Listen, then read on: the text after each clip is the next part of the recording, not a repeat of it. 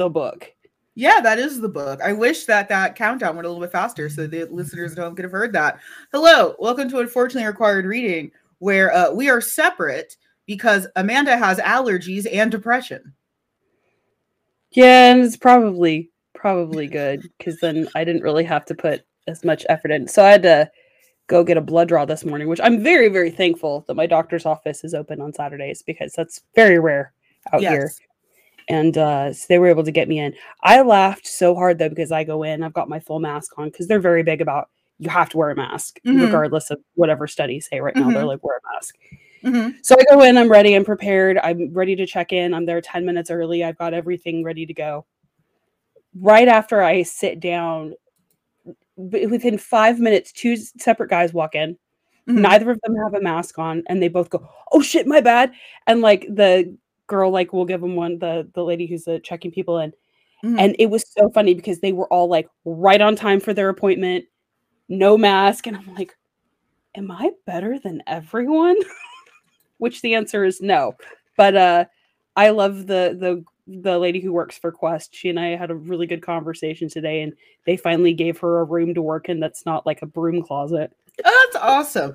I have to get blood work done a lot because I have a lot of chronic health conditions and anemia.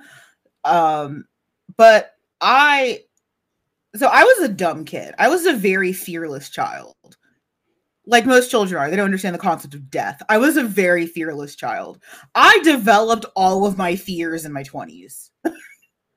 so now I'm horribly afraid of needles. I'm horribly afraid of that stuff. So I'm sitting there on my phone playing Bejeweled like a 50 year old wine mom with my neck as far away turned from the woman using the softest baby needle because I have the softest baby veins. Mine, I've got it down to a science now, and I think this is just us being fun times chronically ill. Um, I'll just walk in, I point at my arm, I show the exact spot. I go, This is probably the only place you're going to be able to get blood out. Nine times out of 10, they're able to get it no problem. Mm-hmm. That is trial and error over 38 years, y'all, because I mean, people used to try and get it from like the center vein, like right where your arm bends. No, yes. my veins aren't ready to play. If I was a heroin user, it would be impossible. It would have to be injected between my toes because it's like impossible to get these veins to cooperate. Um, and if they put it in the top of my hand, then it's bruised for like the next six weeks. I kid yes. you not. It is ridiculous. When I had surgery yeah. on my abdomen, it was like to get my gallbladder out. It's nothing exciting. Um, the scars hurt less than my hand did yeah after a few days so i was actually accused of being an iv drug drug user once in the hospital because my veins were so poor and also racism uh but i had to do blood work because i was in um, the er and the nurse said how long have you been using injectables it's like ne- never never i'm just i don't uh, is it bad that my brain went injectables and then put in uncrustables? And I'm like, I don't, I don't know. I can't eat because I can't have peanut butter. We're talking about uh, Dr. Zhivago today because it's technically a romance, and we also feel like negging Russia. Yeah. Uh, so really fun story. My husband tried to play the Atomic Heart game, and he gave it up real quick because he's like, "This is just Russian fucking propaganda." Yeah, and that's uh, and and if you've been listening to the podcast for all, you know I had very very deep interest in Russia and Slavic yeah. paganism and, and mythology and stuff like that. Um, it is it is moved. It is moved. Um, I feel bad for the Russian people, and I will will say that because there's a lot of very young people in St. Petersburg and Moscow and other areas mm-hmm that want nothing to do with this. Mm-hmm. Um, and of course, they're being silenced mm-hmm. because that's what Russia does, um, and has always done. Mm-hmm. And when we go into a little bit of the background of this book, you're going to hear that why hear that too. Um, Russia hates this book. Yeah, hates this book, um, and that's for a lot of reasons. Um, what what are you drinking right now? Because I stuck with Diet Coke because my stomach is crazy right now. Um, I made a vodka soda with Sprite, and I have this pear elderflower vodka. in a mug from Japan. I mean, that works. So, So, fun story before we begin. One of the things, the contributing factors to the Russian Revolution is Tsar Nicholas II deciding to go to war with Japan over a port yes. and then them proceeding to get their ass kicked and having spent a ton of money. So, the Japan Cup actually works for this. It does. Um, also, while we're completely sidebarring, Victoria, would you like to tell uh, the listeners at home uh, what I had to hide before maintenance came over? Oh my god. Oh my god. Do you want me to discuss it in its gigantic glory? yes. Okay. it's not so that big. fun story. I'm talking to Amanda this week. Which we talk to each other pretty much every day, unless one of Mhm. us is super depressed. Yes. And then we're just like, I'm alive, I'll talk to you later. yeah. Um and that goes back and forth. It is not just Amanda, it is not just me. Like it is it is a spectrum. Correct. Anyhow, Amanda has maintenance coming over. She looks up, she has a large fake dick on her bookshelf yep. that it has a, a pierced tip, friends. Oh, it's pierced all the way. It is it is not something that maintenance would probably understand. Now keep in mind, my husband worked maintenance when we first got married. So Mhm. he's seen some shit and thankfully he is not your maintenance man because that would have been a really awkward conversation. Amanda goes, I got to make sure I take that off the shelf. Forgets, and then as the maintenance man is coming to the door, takes it from the shelf and yeets it across the room to the couch to hide it. And all I could, could picture was Amanda throwing this pierced dick across the room, and it just like in my head it grew wings and just flew. And I'm sorry, Baron von Cheeseplate, that you're listening to this, but Baron von Cheeseplate knows. For context, I'm gender fluid. Um, so the dick is a packer. It's not like anything super, super lewd. It's gender affirming. But I don't really wear it out of the house because I have giant tits and a fat ass. And I don't really pass for male anymore. And I feel like walking around with a giant bulge and fat tits is a great way to get sexually harassed. So I don't really wear it outside of like very specific cosplay or like needing to feel affirmed at home, uh, which is why it's on the bookshelf and not like somewhere more sacred. Oh, but it's like I should probably hide this before maintenance comes over. Trying to explain it. So I didn't I didn't know what a packer was until um one of my very good friends that I worked with who Mhm. who was a lesbian and amazing Mhm. and was like, "Yeah, I'm going to go to the club. I'm going to be packing." And I'm like, "You're going to carry a gun?" and that was a very informative conversation and I love her so much and she's living her best life in Vegas now and uh See, and I've never, I haven't even thought of it like that in so many years because I mean, one, I'm very anti gun, or at least like I'm very anti modern gun. But like, I've, I've never had to consider that if someone doesn't know what I'm in referencing, if I just go now, oh, I'm going to go back tonight, they're like, why are you carrying a weapon? But yeah, so those are the I mean, it conversations. could be used as a weapon. It is it out, 100%. it's gonna be upside It is hundred percent silicone and thoroughly pierced, so yes, probably I was- could. Gonna say, did you see Lock, Stock, and Two Smoking Barrels? You know someone could get killed by, by one of these. yes. Uh, so these are the conversations your hosts have during the week. Let's talk Um, about um, a series of sad Russian people. Okay, so this is the this is actually for once the short story long is shorter than the book, which the For the first time ever. And too much to read in two weeks when you don't want to feel sad all the time. But anyway, Sure. so Yuri Zhivago is a young man who sees his mother die when he's super young. So Mhm. we start at her funeral. His dad really isn't around, and he doesn't understand this until his dad, until like his mom drops dead, Mhm. and he's raised by his uncle Kolya, who is a priest who was asked to be defrocked. Which I don't need any more hot priests in my life. Thank you. Um, Yuri ends up going to university in Moscow and studies medicine. It, I'm having a hard time not being like Moscow, which stupid, I know. Um, he meets a woman named Tanya. They get married after her mom kind of makes them promise that they will get married. Mhm. And they have a little boy. I don't know where all my typos are this week, but here they are. They have a little boy named Sasha. I fixed Um, them. It's it's wartime um, because it's Russia. And Yuri becomes a medical officer in the army. He Mhm. gets stationed in a very small town, which there's not a whole lot going on there. He does Mhm. complain about the placement of the stove, which I thought was hilarious. yes. Um, he runs into a young woman named Laura, who's yeah, he's actually met two separate times under really, really upsetting circumstances. The first time he meets Laura, she is at a home of a woman who has just tried to commit suicide. Turns out that's her mom, and Laura Oh. is asleep on this couch, and he's like, "Oh, she's so pretty, and she's like a teenager, so I'm gonna let that go." yes. Um, the second time, Laura is at a party where she tries to shoot a guy named Komarovsky, who has been like, who evidently seduced her and then like was holding that over her head. And Mhm. instead, she accidentally wounds a dude who is a prosecutor, which is always a bad plan. yes. Um, she ends up, she, Laura, gets married to a guy named Pasha Antipov, um, or Antipov, which Mhm. kind of is how she's referred to a lot in the book is by his last name.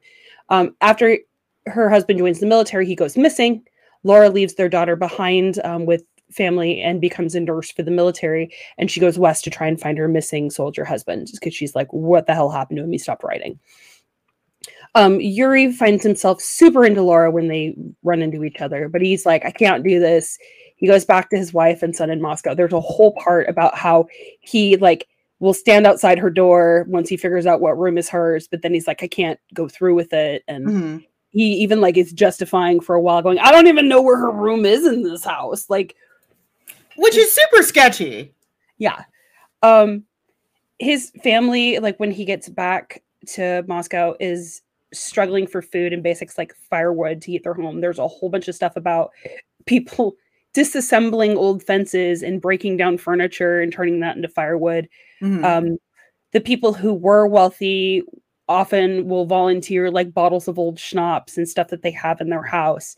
Mhm. Um, people are desperate. At, at one point in time, he brings over like a duck and a and they get a bottle of vodka and but they have no side dishes for the duck and nothing to accompany the vodka so it becomes kind of this whole thing of like sometimes when you're standing alone with your luxuries you don't really it's not really a luxury and you're really just kind of it, it's a whole thing anyway um they end up moving to um Varniko. It's an estate his grand or her grandfather, Tanya's grandfather, used to own, Mhm. which has been turned into a collective. So that's a big thing. Um, once the serfs were freed, they ended up, you know, having to go somewhere. And then as you know, the Russian Revolution starts, they start to make collectives and things like that. Mhm. Um, they get there after a really long and difficult trip. They find food and wood, and are like, "Oh, great." Um, Yuri ends up going to the neighboring town to use their library and runs into Laura again. They begin an affair that lasts a couple months, and Yuri decides to break it off and confess everything to his wife. But Mhm. as he's going back home, he gets captured by the partisan army, and they force conscript him as a doctor. They're like, "Oh, we need doctors," and he's like, "Uh, I don't want to be part of this." And they're like, "Sure, you do." Um, he Yoink. stuck with the army through the war between the White Russians and Communist Reds, which I'll probably have to explain. Um, when he is released, he goes to find Laura. They spend months together and they go into hiding. Mhm. Uh, Laura's former husband is a leader in the Urals um, with the um, the Reds, and but he's also wanted for his crimes. Komarovsky, who Laura does not care for, um, tells everybody that they need to go east so they don't get killed because Mhm. war is coming and everybody's going to die. Um, Yuri's son and wife, so Tanya and his son Sasha, have been exiled to Paris, and he's given the opportunity to join them. They're like, okay, we'll get you out um, because of their associations. They're what are called White Russians, which where the Mhm. drink comes from. Um, and Yuri tricks Laura into taking her daughter and um, going off to the east with Komarovsky, but he remains behind. So he's like, I'll come with you, don't worry. And then sends her off and he's like, I'm gonna face my fate here like a man, which is a whole whole theme in this book. He Mhm. goes back to Moscow, starts working. He ends up living with a woman named Marina, who is the daughter of a family friend. And of course, they have two kids. As Um, you do. his old friends, Misha and Nikki, tried to get him to decide between Tanya, his wife who's in France, and Marina. He finds a new job and dies of a heart attack on the first day, which is prescient because Pasternak ended up dying of a heart attack. That's neither here nor there. um, well, of heart disease. And Laura comes to the funeral and asks Yuri's half brother if there's a way to track the location of a child who was given away to strangers. And they start putting pieces together. Uh, she disappears, as Laura does, likely Mhm. dying in a concentration camp. Misha and Nikki end up fighting in World War II and run into a girl named Tanya. And they put the pieces together and find out that she is the daughter of Laura and Yuri uh, Zhivago. The Yeah. end. Uh, I I don't know why I voted towards choosing this. I don't know why either, but I think it's because I've only like seen the movie and the movie was hot. wait, which one? With Keira Knightley or with uh, Barbara Streisand? Oh my god, hold on. There's It's one. the, the one from the '60s with Barbara. Yeah, the it's one the for- 65 one. It's the Okay. 65 one. Because Alec Guinness is in it. And like, Oh. yeah. So like I remember forever ago seeing like bits and pieces of the 60s one. Because it's a three-hour movie. Fun fact. The 60s one is three hours and 17 minutes. Um, but I don't know why I contributed to this. This was terrible. This was a bad idea. So every time, except this time, when I've been tempted to suggest a Russian novel Mhm, for this show, mhm. I always have to remind myself they're very long, Yes, they are very depressing, yes, they are.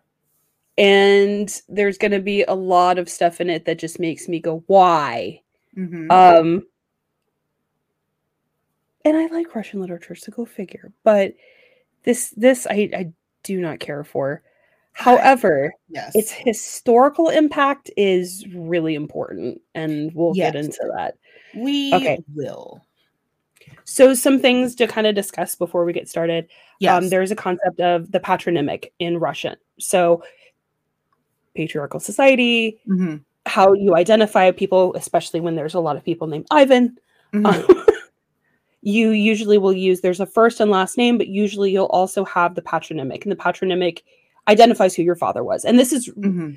th- that's very common in countries like uh, Scandinavian countries and Iceland, where you have the father's name and it's like son of, or in Mhm. Ireland, O'Connor, son of Connor, Mhm. um, that kind of stuff.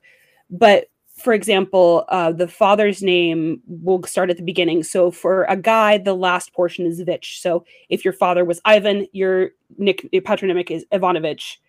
Um, if you're a woman, it would be like Ivanova because it's Ova at the end or Ava, depending on. Um, so that is very common. You have this a lot in this book. There's Alexevich, like, or Alexandrovich, multiple times. Um, and it's just to kind of be like, oh, that's so and so's kid. Um, especially, you know, when there's a lot of people in one small community, that kind of thing, um, Mhm. smaller towns and things like that. So, anyway, if you ever wondered why Russians will sometimes have three names at once, that's why. yeah. So, the Russian Revolution sucked. And I love that we're skipping straight to that one. I will go to loneliness in a minute, but I want to give kind of some background. The Russian Revolution will- was trash. You'll hear a lot of stuff about Rasputin. You'll hear a lot of stuff that blames um, Nicholas II's wife. Yes. Nicholas II was not a good czar. He was not trained to be the czar. He was like the sec. He was the spare. Um, the I'm person who's side I'm supposed to be the side eyeing czar- you and Queen Victoria. true though. Yeah. Um all of Europe at one point in time was mostly connected by Queen Victoria's children. yes. She dies in 1901. Yes. Thank you, Mr. Cutler, for making me remember that because my name is Victoria and you like to call me out in class.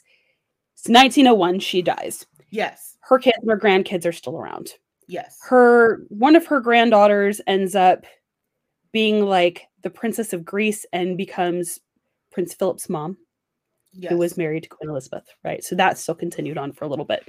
Mhm, Nikki's wife, Alexandrina, mhm, was, I think, Queen Victoria's granddaughter. mhm.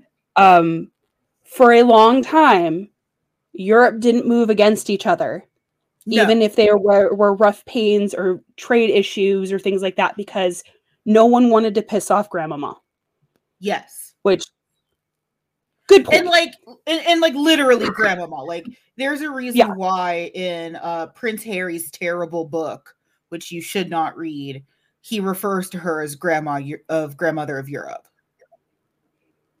yes i've read his he- horrible book I'm partway through it. i don't don't get i don't want to start on royalist bashing but like i don't like him and i don't like his dumb book point noted. Um, so as far as the Russian Revolution goes, there's a lot of factors. Mhm. Um, it's not just oh Rasputin was here and nobody trusted him. Oh, maybe the queen is sleeping with him, which she wasn't. Um, it's a very very popular myth. Um, why are we of it- protecting why are we protecting the queen's honor I'm not trying to. I'm just saying like that's one have- of the common phrases that follows it because we like to disgrace women to make them look like they're worthy of blame even when they're anyway. That's feminist nonsense, neither here nor there. So Nikki sucks as a czar, right? His his family previously has released the serfs from from their farm. So it's basically a form of slavery. It's not it's not as like African slavery, where you know, or like anything in in the islands where they're kidnapped and stuff like that. These it's not chattel slavery it's basically It's not in- chattel slavery. it's indentured It's indentured servitude but servitude. worse Exactly. like Um, because I will fight you on that because a lot of people have Yeah. tried to make that like argument where it's like, oh, it was it was just like slavery, and like all the black people rise up, and it's like, no, it fucking wasn't. that's why I wanted to be specific there about my phrasing because no, you did great.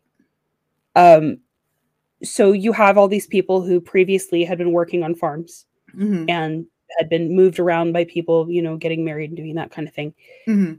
with no jobs because people would be like, well, I don't want to pay you to work on my farm. You know, I used to just, you had land and you did that and you made your food. Like, no, I don't want to do that. So you had a lot of people moving to cities. You had a lot of people who were unemployed. You had a lot of people who were starving and having a real rough time. Mhm. Um, one of the initial stories about Nikki is Nikki, um, Tsar Nicholas II is his um, like we're buddies. Anyhow, I know. the day of his like coronation, the celebration, everybody comes forward, and it's a was a big cultural thing where um, the leadership would provide vodka for the masses, Mhm. and somebody started a rumor in the crowd that there was not enough vodka for everybody, and there was a rush, and it ended up crushing a bunch of people, and it was considered to be this big pall over him. Mhm. So, following that, he's not a good leader. He doesn't really have any solutions for the serfs.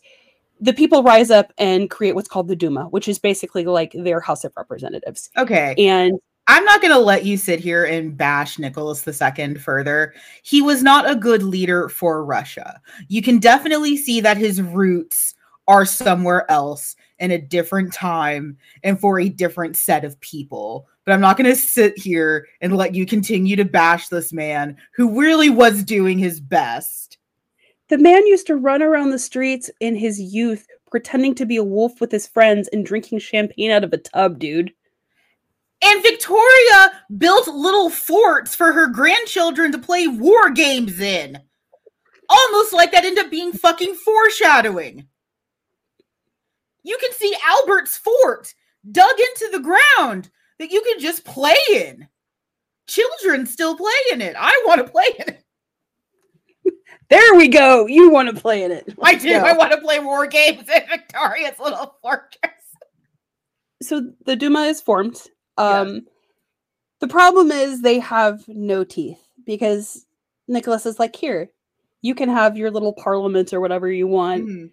but I'm not going to enforce your policies. So then Mhm. he gets bored and disbands the Duma, which ends up giving power to a bunch of people who have been talking about socialism and talking about rising up. And we have Mhm. the Bolsheviks rise up. Um, there, i- i- the this book mentions a lot of hatred for the Bolsheviks for very good reason. We'll get into that, um, especially with his Pasternak's history and family. So you have the White Russians, which are those who are loyal to the Tsar and loyal Mhm. to the previous sense of government and how things are run. And then you have the Red Russians, which are more socialism, more power to the people, more um, we're going to make collectives and group factories. The problem is there is massive violence on both sides. Um, when the story is told to the outside world, and this is where Pasternak gets in trouble, when it's told to the outside world, it's, oh, the people rose up and it was a beautiful thing and everybody was happy and taken care of and look how beautiful our society is because mm-hmm. that was the message that the USSR wanted the world to have. It did not work that way. It did not work smoothly. And if you ever talk to people who were raised in the USSR, um, even like my age, there's like a lot of, oh yeah, about that. Um, it's it's rough. And Pasternak does not shy away from that in Dr. Zhivago, which got him into a lot of trouble. Um, yes. Um, so that's kind of a, a, primer on the Russian Revolution. Um, there are much better sources to discuss it, but just to kind of give you some briefness. We recommend the animated movie by Don Bluth, Anastasia. no, we do not. The most historically inaccurate movie. Amanda likes watching me get mad about Anastasia. It's a whole thing. But I love that movie so much. I'm gonna start singing in the dark of the night at you then. Please don't don't you threaten me with a good time. Don't you okay. threaten me with a good time. One of the themes in this book is loneliness, which I skipped over. But um to talk about Russia. Talk about Russia. Um there, there is, is... A of, there's a lot of loneliness in this sort of like modern postmodern sense of like you can be surrounded by people and still feel incredibly lonely um because i guess you're a super super special boy and you don't feel connected to the rest of the world because of how super special of a boy you are yeah and a lot of it boils down to like Yuri always kind of has this this melancholy to him of where he's struggles with connection.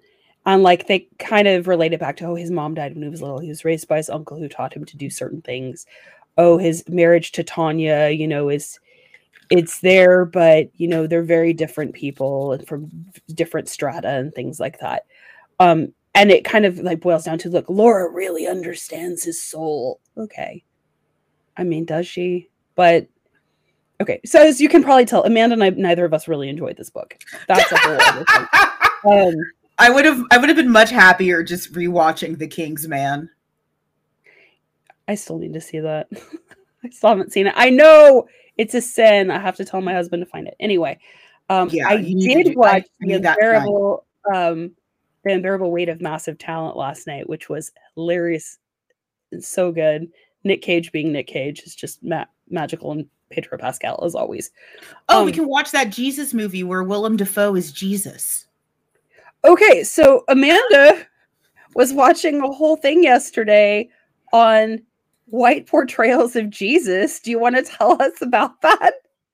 I was watching a video essay by Entertain the Elk, a video essayist that I love. I love Entertain the Elk and he was talking about you know how jesus looked and he really focused in on white jesus and how we got this cultural you know push for white jesus a lot of it's because of colonialism and how crappy the church is and he goes over like this semi-modern list of depictions of jesus that are white men and in that list is willem dafoe and joaquin phoenix and I had to message Victoria that because I don't know how I feel about living in a world. Because especially the Willem Dafoe one, because you know he has the beard and everything. I was almost convinced like that guy looks a lot like Willem Dafoe. And then I paused and was like, pretty sure that's Willem Dafoe. It was Willem Dafoe. And like and Joaquin Phoenix was just Joaquin Phoenix as Jesus, who's married to Mary Magdalene, which is not the story I thought I needed from Joaquin Phoenix. I frankly need no stories with him, except for Gladiator. except for Gladiator. Listen. okay, coming back to the book. Coming back to the book. So, individualism in a time of collectivism. This yeah. is an this is alone would have been enough to get this book banned and it was but um in a society where all you talk about is how everybody works together as the people They work Mhm. in collective. They Mhm. work together with the means of production, each Mhm. according to his needs. Having the narrative focus on an individual and his thoughts and his refusal to be like part of the collective and stand Mhm. alone and that kind of thing. That enough would have been enough to get this book banned because it did not follow standard Soviet thought.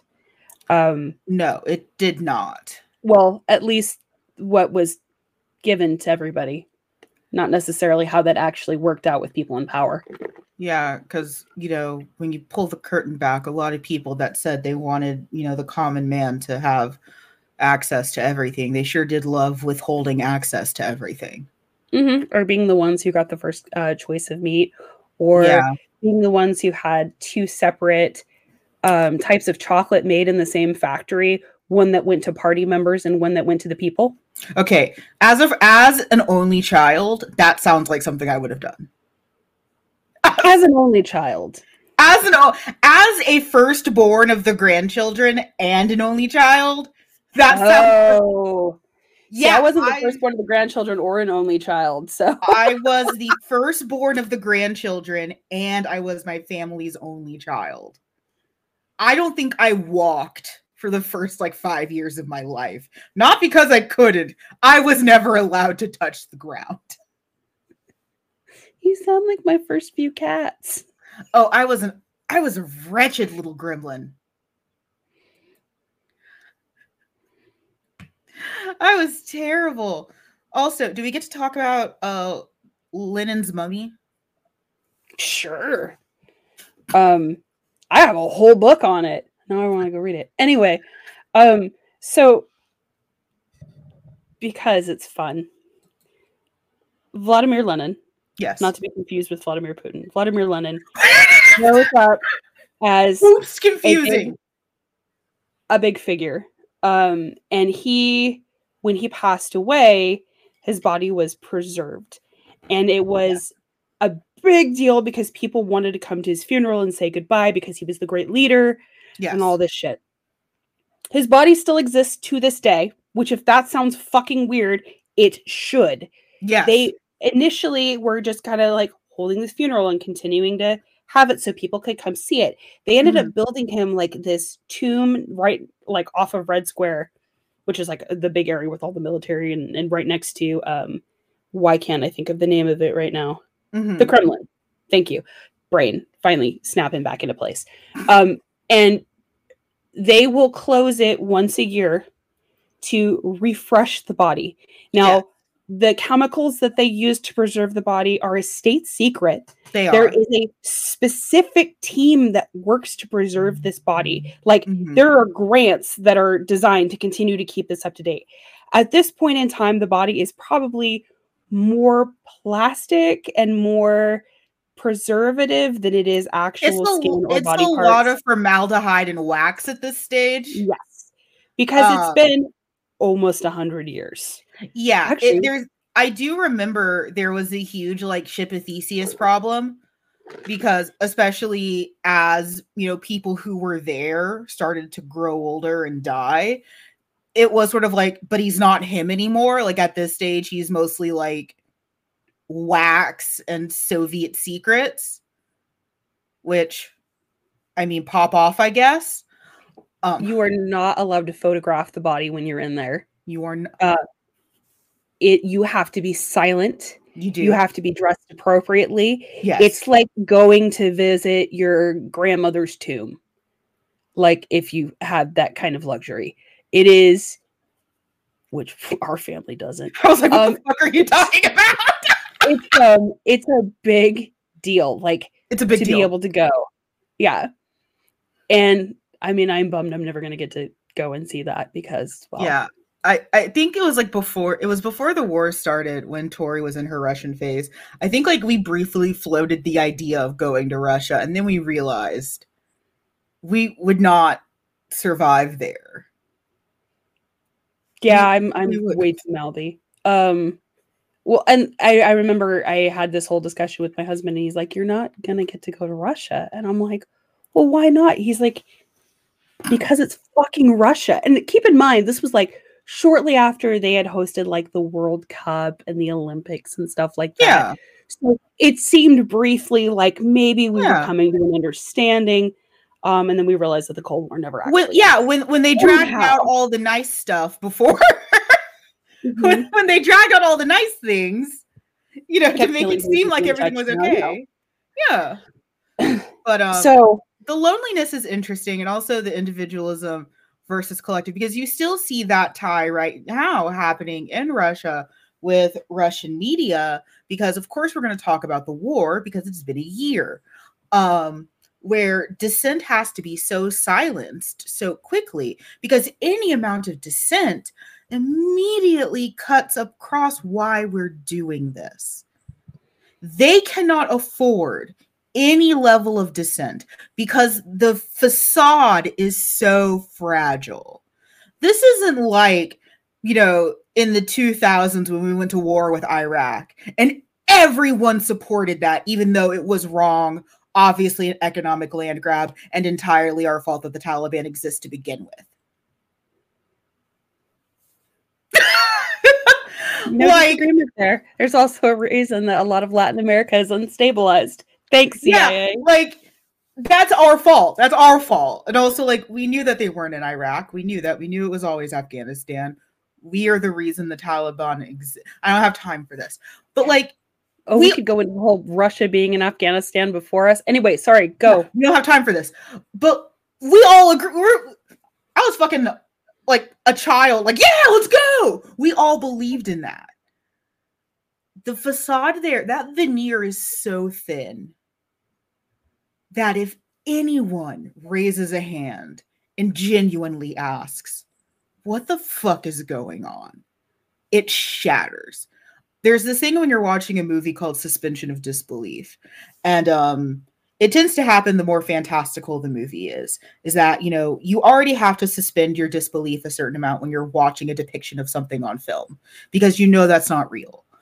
But the more fantastical it gets the more you have to suspend your disbelief. And most people have a breaking point. For a lot of folks it's musicals. Like they can survive a lot of things but they don't get why everyone would just know this song and why they've all stopped in the middle of the street to sing it uh for me i don't remember where my suspension of disbelief broke but i'm not going to bore you guys with that. That's sort of like what's going on over there is this war is not going the way anyone expected. Uh f- they also were convinced that for whatever reason the us was going to back out and when has the us ever backed out of anything even when we should have?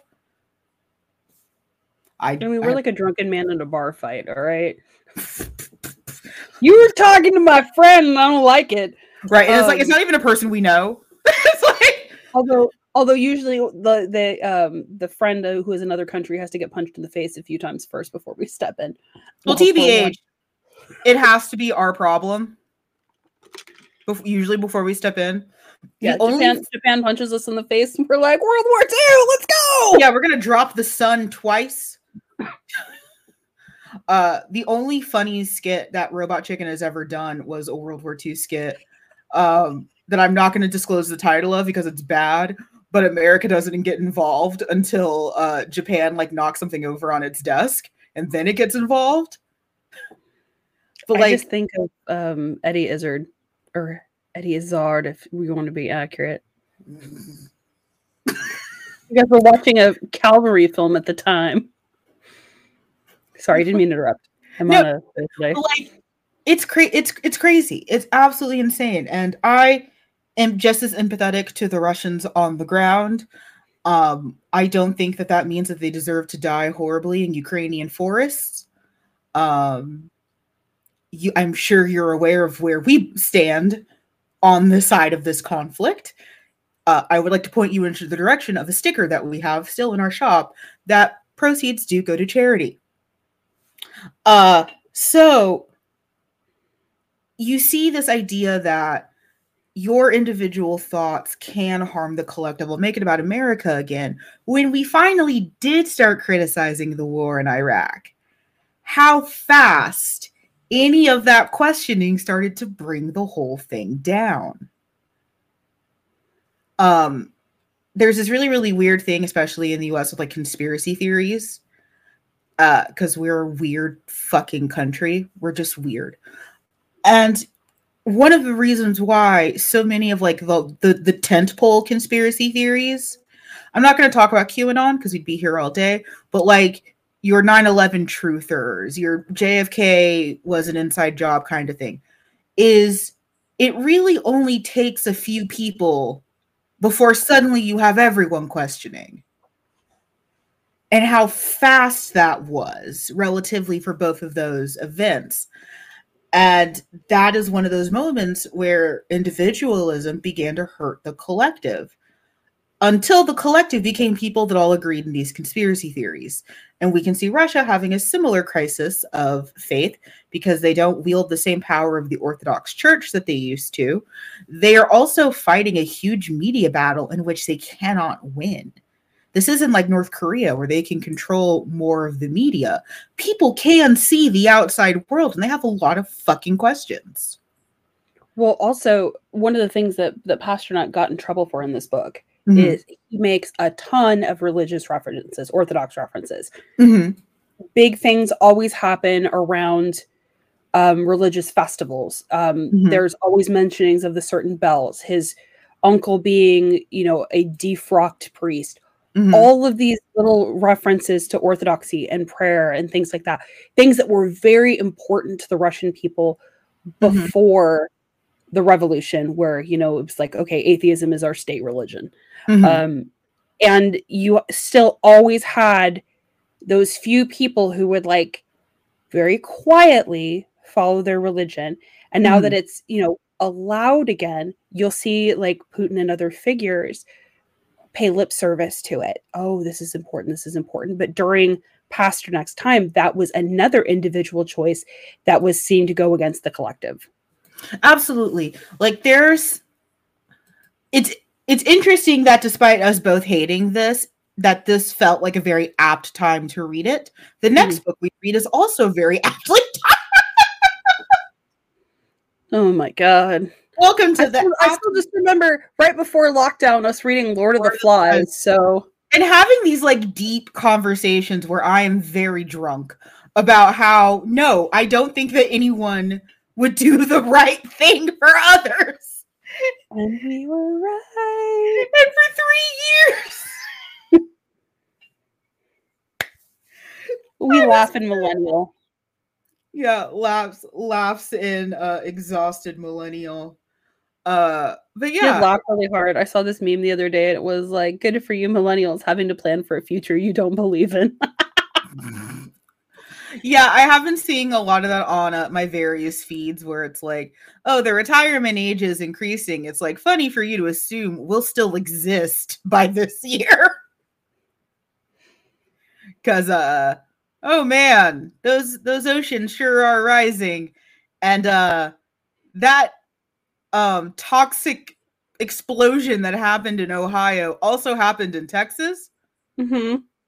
And it's happened in other states. And we won't know the full impact of that until many years later.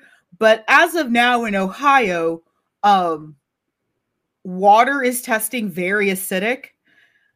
If you th- throw something into a body of water it has an oily sheen. And animals are dying which are Chuck's notes bad what's really weird is to leave your religion behind and then see all the signs of the apocalypse. well, the apocalypse was a very secular thing for the Greeks because it was really just a it was a turning over of a new leaf, just like Animal Crossing. oh my god.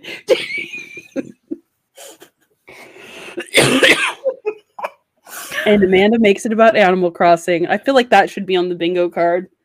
Oh, but you know, it really was just meant to be, you know, this like this. Oh my god.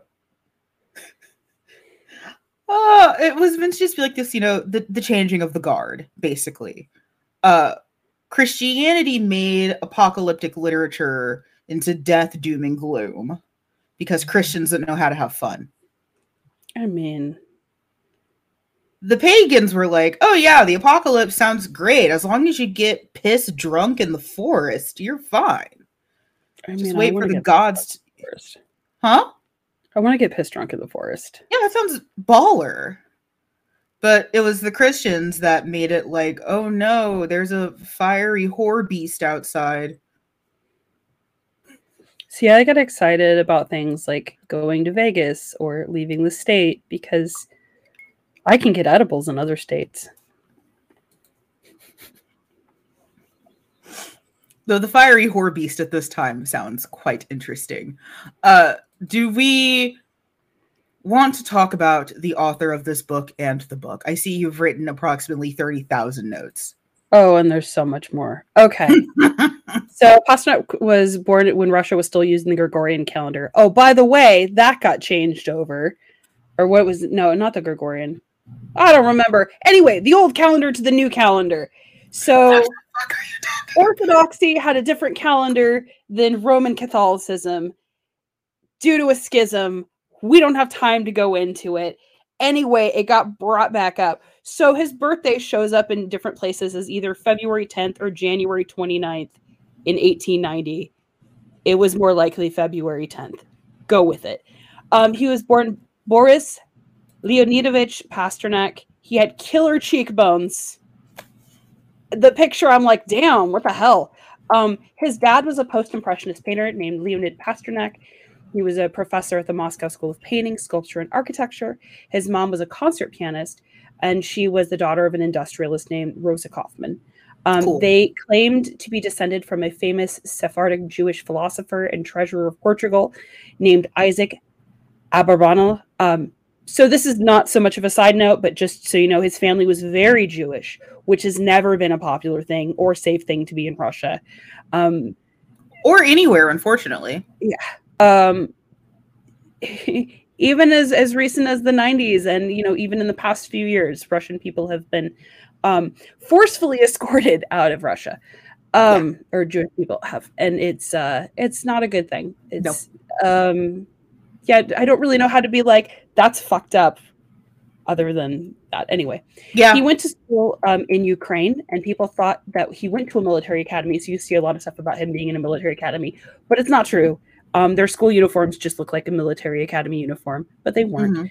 He met his friend uh, Peter Mikhaev- Minkaevich. I'm sorry, I'm butchering that. Who ended up being the basis of one of his characters in Doctor Zhivago. Mhm. Um, he ended up going to Moscow, uh, the Moscow Conservatory to study music, and then Mhm. later he went to Germany to study philosophy. Because um, Leo Tolstoy was actually a close family friend, and you can see references to Tolstoy a lot in this book, um, other than the fact that he was a massive cultural icon, um, and people tended to follow his thoughts. Um, Mhm. So you'll have like Tolstoyism. Um, his dad actually, or uh, Pasternak's dad actually did a sketch of Tolstoy on his deathbed. So oh, that was nice of him. yeah, he got a call and it was like, oh, or not a call. He got a note saying, hey, he's dying in secret. We're going to go hide and do this. He was really close friends with his cousin Olga Friedenberg when he was a kid, Mhm. but her family moved to St. Petersburg. They reunited in 1910. They never became lovers. However, they wrote these fever love letters to each other and were very clearly into each other. Um, but they that fizzled out and they became friends. He has a very interesting love life, a lot like Dr. Zhivago. I was Um, about to say, is that gonna is that gonna appear later as possibly a theme? It is a theme. Um, he based Laura is based off of a real person, and I'm gonna devote a lot to her. So bear with me. Um, Pasternak ended up falling in love with a woman named Ida Wiz- Wizatoskaya. Um, she was from a Moscow Jewish family that were very important, and they owned a tea company, um, which is still one of the largest tea companies in the world Oh, neat. they met um when Boris's dad was painting her portrait. So he like went along with his dad and he's like, that chick is hot. He ended up tutoring um tutoring Ida in her final classes of high school and helped her prep for finals. Mhm. And then about this time he goes out to get to study um in Germany and everybody's like, you should get your your degree, you should be, get be a doctorate in, in German philosophy. And he's like, I have to go home. He ends up like talking to Ida, being madly in love with her, and her family is like, "Who the fuck is this guy?" the family persuades Ida to turn him down for him being like, I want to marry you. And he ends up writing this whole poem about rejection called Marburg, which is one of his things. He becomes better known for a lot of his poetry until Dr. Zhivago. Mm-hmm. All right. So at this point in time, I stopped taking notes because there was too fucking much. And I'm relying a lot on Wikipedia, which you should never do, kids. But Wikipedia is not a primary source. It's not a primary source. Um, so Ida was one of the great loves of his life. He ends up marrying a woman in 1922 named Eugenia Laurier. Um, she's a student at the Art Institute. They have a son. Huh? Does that sound like Tanya? A little bit. Um, this doesn't last forever. Um, he ends Nothing up does. getting married to another woman in 1932 named Zenaida Niehaus, um, who is a wife of a Russian pianist they get divorces and get married two years later. Um, okay. This cheating is a fairly common thing for Boris, as you're gonna yeah, kind of kind of. He sounds like a hot mess. He was a hot mess. Um, he did not like Stalin. He got into a lot of trouble for writing some horrible things. Um, and then things start to go real bad in mm. 1937. There was a show trial of two different people and the union of the Soviet writers is requested to sign a document saying they support the death penalty for these two defendants. And Pasternak is like, why? Why would we do this? We're writers. Why would we support this? Um, and so he refuses, and they break down his door and come to him and say, You're going to sign the fucking document. And he says, No, I'm not doing that. Um, he ends up going to talk to Stalin and being like, This is stupid. Why would you do this? Which wow. Um, he was certain he was going to be arrested, and Stalin ended up crossing his name off of an execution list. There is an anecdote that says um, he either declared, Do not touch this cloud dweller, or leave the holy fool alone. Holy fool alone was probably more accurate. There's a concept in Russia of the holy fool of this person is so crazy, they must be a sign from God. Leave him be. Um, that's actually why um, the big famous uh come on you can do this brain the big famous church in moscow is not known by its real name. It's known more by the saint that was a crazy person. Um anyway so that's all fun. Um olga ivinskaya this is the part that i have been hinting at for some time now. This woman yeah. was a fucking badass. Um so she is 34 years old. She looks a lot like Ida, which is not lost on historians.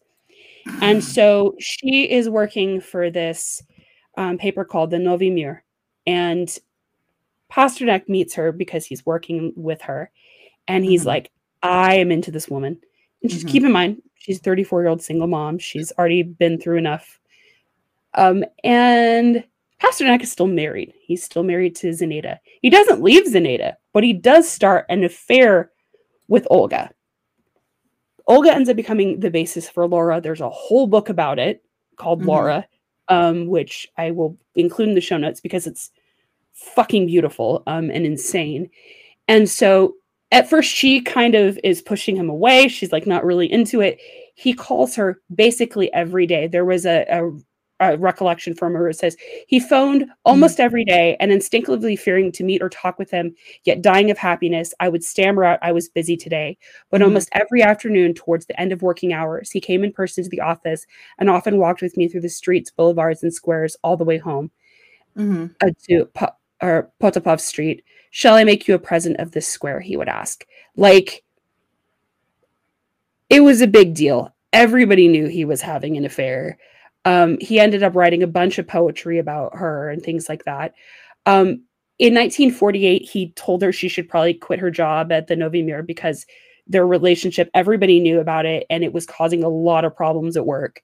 Mm-hmm. Um, they both were translating a lot of work at that time. So whenever they weren't doing um, you know standard writing of their own they would be translating things into russian and this mm-hmm. was a big deal they're part of the the soviet collective of writers which is how they made their money um,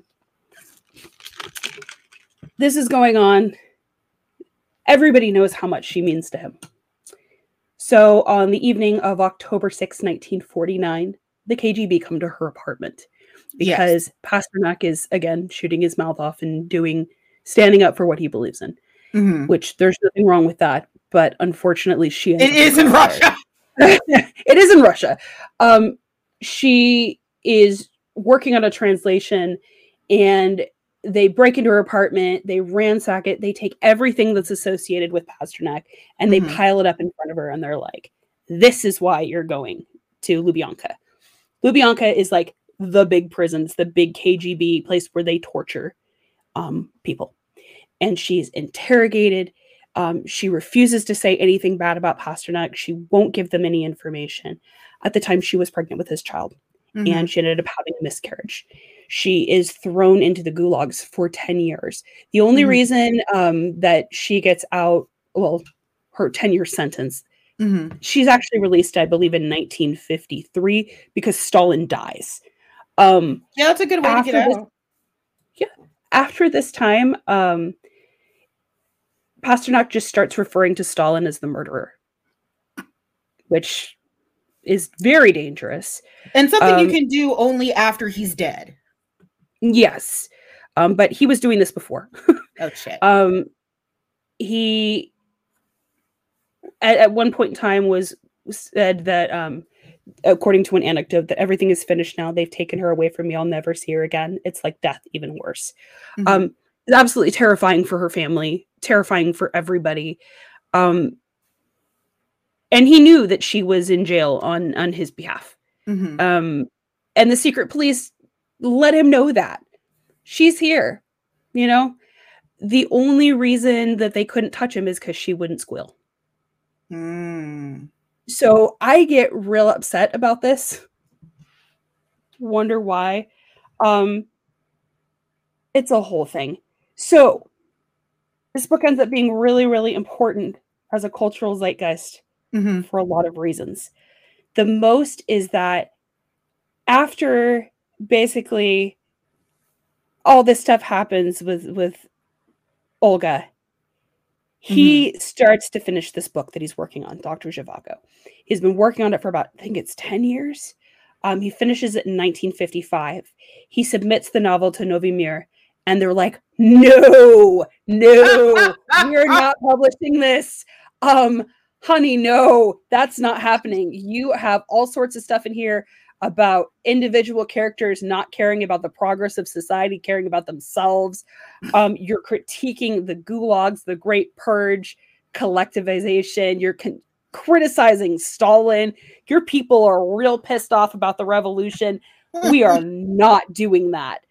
So he ends up meeting a guy named um, Sergio D'Angelo, who is a journalist, mm-hmm. and he's part of the Italian Communist Party. And he gets sent to the Soviet Union as a journalist. And you know, as a journalist and a member of the Communist Party. And he's like, I'm going to collect all this information about, you know, the Soviet Union and I'm going to share it with my folks because, you know, we want to make sure that we're following the right path. Um, he ends up getting this information about a book that Pasternak is working on, which is Dr. Zhivago. Mm-hmm. Um, and he, Sergio goes, you know, I've been asked by this publisher in Milan if I find anything that could be of interest to Western readers to bring it back with me. And Pasternak is like, um, uh, maybe. Are, are you sure? so he brings out the manuscript from his study as and he says it's for a laugh and jokingly says you're hereby invited to watch me face the firing squad which is one of the most iconic statements that has been released about this book. So just mm-hmm. so you'll hear that a lot when you're researching this. And uh, he's aware he's taking a huge risk. No soviet author at the time where was trying to work with a western publisher. It just was not done. No. Um so Sergio's like, well, you know, uh, we'll we'll take it back and we'll see what will happen. He totally believes that the current Pasternak believes the current communist government and stuff like that and the affiliation. There's no way that this is going to get public published in Italy. He thinks there's no way. Yeah. Um, he's like, they might even just send it back to Russia and say it has to be published in Russia. There's no way. Mhm. Um, Olga and Zaneta were both horrified by the fact that he was sending it to a Western publishing house, even if he thought it was a joke. Mhm. And um, he had to send all of these things, like going, uh, you know what? I want this. I want this to happen. I want this to get published. Um, it's announced that the book is going to be published. Soviet emissaries are falling all over themselves, saying, No, you're not publishing this. This is not happening. They keep Mhm. trying to cancel and delay publication. And the Italian publishing company is like, Fuck that. Um, they end up going to publish it. Um, the Soviet government forces Pasternak to send multiple cables to the publisher to ask to withdraw the manuscript. But in the meantime, he's sending letters secretly saying, publish it at all costs. I don't care. This is where it gets good. It gets published in Italy, Mhm. but the CIA finds out about it and they're like, yes, something, a fucking tool to get to the Soviet people. So they get this book. They buy a bunch of hard copies of it, which doesn't go well, by the way, because people are really suspicious. But when they get it into the small, little, easy to handle version of it, a Mhm. lot like the paperbacks that they had during the World Wars, Mhm. it becomes a hit. And I so it's so. snuck in and people start to read it and see all of these things that they've been lied to about from their government. Mhm. And so the CIA is just absolutely loving it. Russia hates it. Um, they start this whole campaign against Pasternak. They like try to take his money away from the the collectivism, all that kind of stuff. Um, he ends up in 19, I think it's 1958, winning the Nobel Prize for it. Mhm. Um, they go back and forth, going for for several years. We don't know if we should award it to him or not. They finally do, and Pasternak is forced by the state to send a letter to the Nobel Prize team saying that he is unable to accept it, that he's infinitely grateful, but that he will have to decline because he does not feel that it is worthy of the Nobel Prize, which is bullshit. Because what they happened was the USSR told him that if he left to go collect the Nobel Prize, he would not be welcomed back in the Soviet Union and he would be exiled, and he had nowhere to go. I mean, in all fairness, they did some they This is like very similar to what happened to the guy that invented the theremin Oh Where- yeah. because I will never forget that. Because these are things Amanda cares about, the inventor of the theremin. So the end of his life sucked. And sorry, he didn't die of a heart attack. I had that wrong.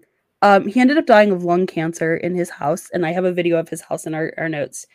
Um, My brain went too the things- fast, and I thought you were going to say, I have a video of him dying. And it's like, no, no, no, no, no, okay. Um,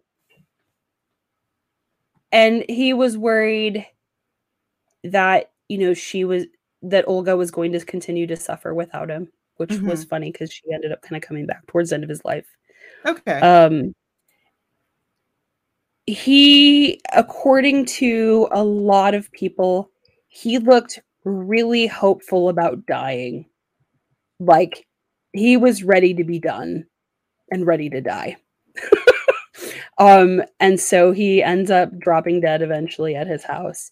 hmm so some some really fun stuff is there is a writer who um god what is the book called i think it's called the secrets we kept and it's about the cia and the typing pool like secretly putting the book together in english and in russian and and sending things out um there are a lot of documents that have come forth since you know because the cia and the fbi and stuff will every few decades, I guess, release documentation of this is what happened now that it's safe for us to tell you.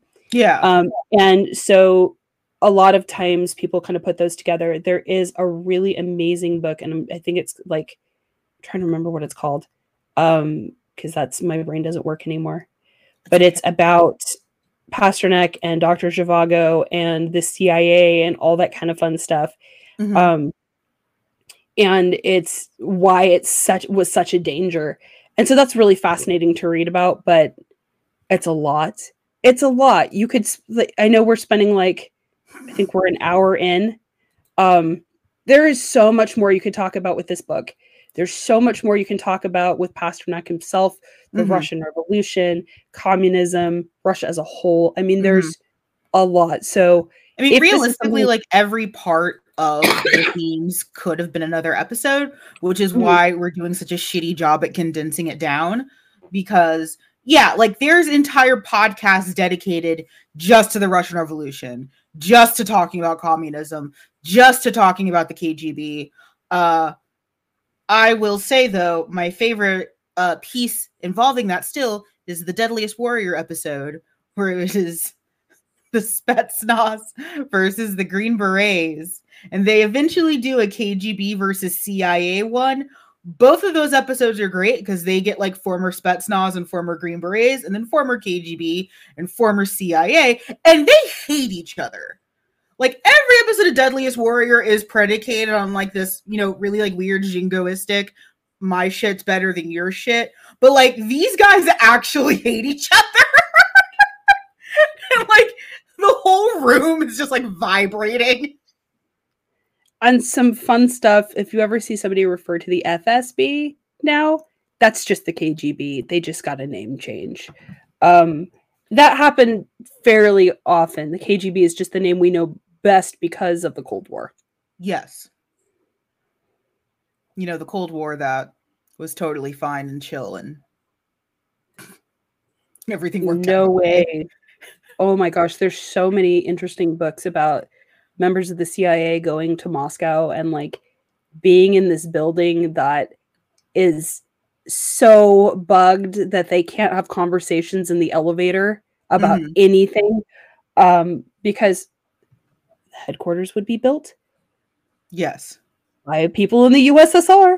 Um, so they end up ended up making this room on like the top floor that had special soundproofing and like things to short out devices so that they could have genuine conversations about what they were doing.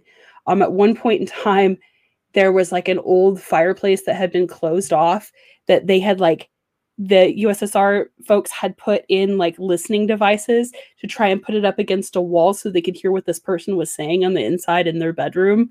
Like the extremes that they would go to to try and get information. Um, yeah, you know, people would War, very chill. Yeah, people would go outside um, and get caught and immediately be sent back home because they were persona non grata. Um, I mean, it was it was intense um, it was. And you still had people that were like coming in to clean and things like that mm-hmm. were locals. So take that as you will. Yeah. Um as previously stated, we don't have time to talk about that because we'd be here all day. And we kind of have lives. Sort of. Sort of. Uh so there are some uh adaptations, including that three hour one with Barbra Streisand in it. And there's a Keira Knightley one. The Keira Knightley one, one I think is broken up into episodes. I haven't seen either of them because I refuse to pay for it. I mean, I'm not going to fight you on that. That's not going to be the thing I fight you on. I mean, there's a lot of things you'll fight me on, but not that. Stop making me the angry black woman. I don't fight you on it. Like, not the angry black woman. I'm just saying. Fight, like, there are very few things that like we disagree on that heavily. And like the things that we do, like I understand why you feel that way. Um, we have some resources that you will see on the website. Uh, did we have to read this in school? I sure as fuck didn't. Neither did I. And yet here we are. This is what we get for trying to think it's romantic. As I, I was saying, was... I thought it was gonna be better. Before we got started, like right, if you were wondering what I was saying, I was just saying Dr. Zhivago gets his dick wet is basically the theme of this book. Yeah. Which is even I mean, worse now knowing that he's just like an author avatar that this is just his fan fiction. Like, okay, so Dr. Zhivago has a kid with Tanya, has a kid with Laura, and Mhm. has two kids with Marina. hmm Just Why? listen. If we know anything about male authors, is that they're going to find a way to make any book that they write secretly about their sex fantasies. This is not helping me get that Avatar Secret Tunnel song out of my head. This is where we wrap up the show because both of us have problems. Uh, next up, we are reading War of the Worlds by H.G. Wells. because why not? Ah, oh my god, we get to watch the Tom Cruise movie. No, you can watch the Tom Cruise movie. I will not be watching the Tom Cruise movie again. Corey said, "No, bitch, you can watch it." So, um, obviously, I used to live in California from Mhm. previous conversations, and Mhm. I went to Universal Studios right after this uh, War of the Worlds came out, the Tom Cruise one. And so they had like the broken down plane Yes. on either side of the tour, and it freaked me out so bad. And I'm just like, I know this is fake. I know this is a prop. I know that Mhm. all of the buzzing and whirring and weird noises are just electrical things that they're running through this.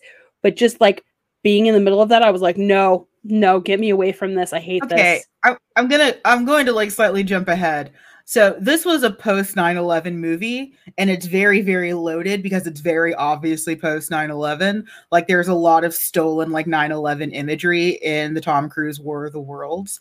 Knowing that that was produced post 9/11 and hearing that, that sounds fucked. I don't support Mhm. that. I don't like that at all. It's it's a lot. So yeah, that you gotta no. understand. Amanda in my generation saw two planes crash into buildings on national television Yes. when we were kids. Yes. Then proceeded to see Saddam Hussein's statue get pulled down on live television. yes. Nothing has ever been normal No. since that point.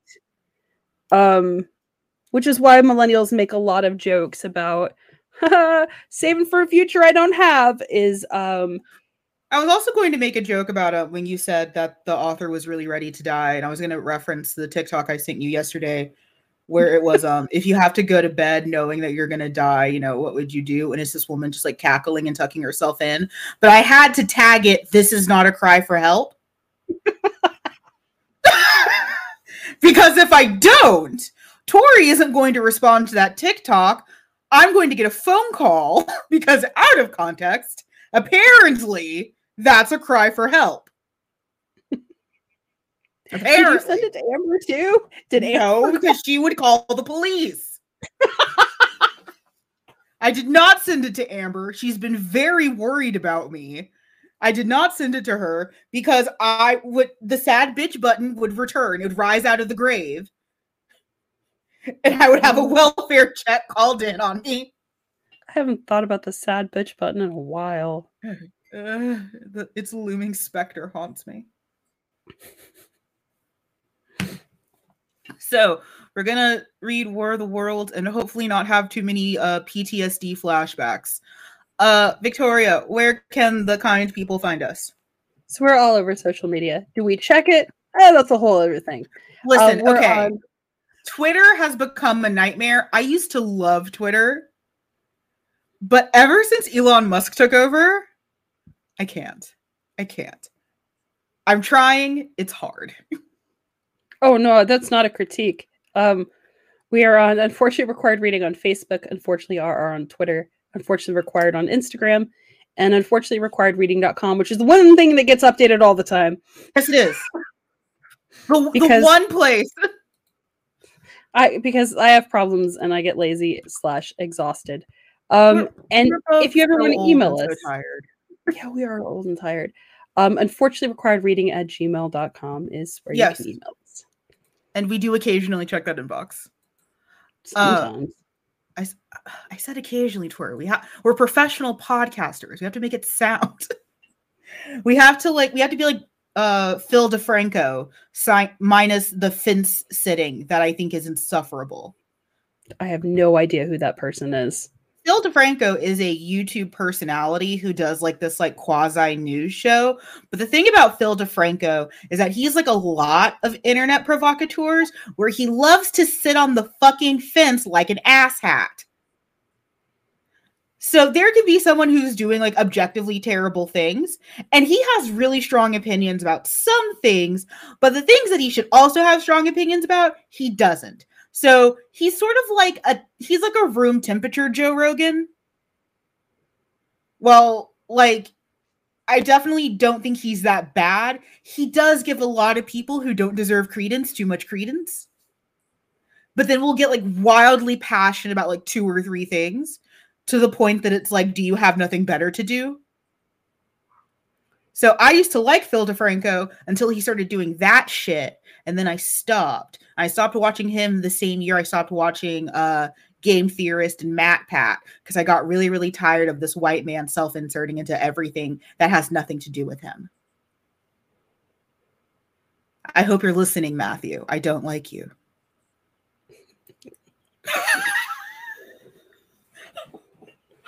Are you like Stalin and you're like leaving his name on the execution list? I don't think he, I don't think he deserves that. I just I watched a lot of MatPat because, and this might be a surprise, I really like Five Nights at Freddy's lore. Love the lore. No, Thanks. Love the lore. And he used to do a lot of like lore deep dives, which I liked but then he would just be like blatantly wrong about things and it's like i can't hang with this and the fact that he just like inserts into everything we're not talking about the book thank you to those who uh support this podcast financially we appreciate it uh you can do so at anchor.fm slash unfortunately required reading and there's a support word in there somewhere but i've had elderflower vodka and i want chinese food to take a nap that sounds amazing doesn't it I think I'm gonna take a nap because I had to get up early for that blood draw. And now I'm like, you did, oh. you did. I want to say it's support dot anchor or slash. Listen, we put the support link in everywhere. Just if you want to give us money, you can give us money. There's also merch, which I need to do a backlog of. So if you have sticker designs, please let us know. I will probably be taking requests. Victoria, you can put in your request because you are my co-host I steal phrases from the show and send them to Amanda and laugh continually. Laugh with us. Yes. Um listen. It it it do be kind of crazy out there right now. uh but I mean, it started and never stopped. the years do start coming and they don't stop coming, huh? So I quoted that at Mark last night. I said in the immortal words of Smash Mouth and yeah. The years wow. sure do start coming and they don't stop coming. Uh so be kind to each other. I know I don't have to worry about any of y'all, our dear listeners, because you guys seem like you're pretty chill. But be kind to one another. The earth is literally ending. Everyone's gonna die. There's no point in being an asshole. But also like listen to women fuck abusers not fuck as in have sex with them, fuck as in put them on an island somewhere and ignore them. Strike uh, them repeatedly with something heavy. Yeah. Um drag queens are not groomers. They're they're, they're just not uh and trans people are fine. They're great. Leave them alone. Let them be. I don't know why I referred to a trans person like a zoo animal. It's like just leave them alone. They're doing their thing over there. Just leave them alone.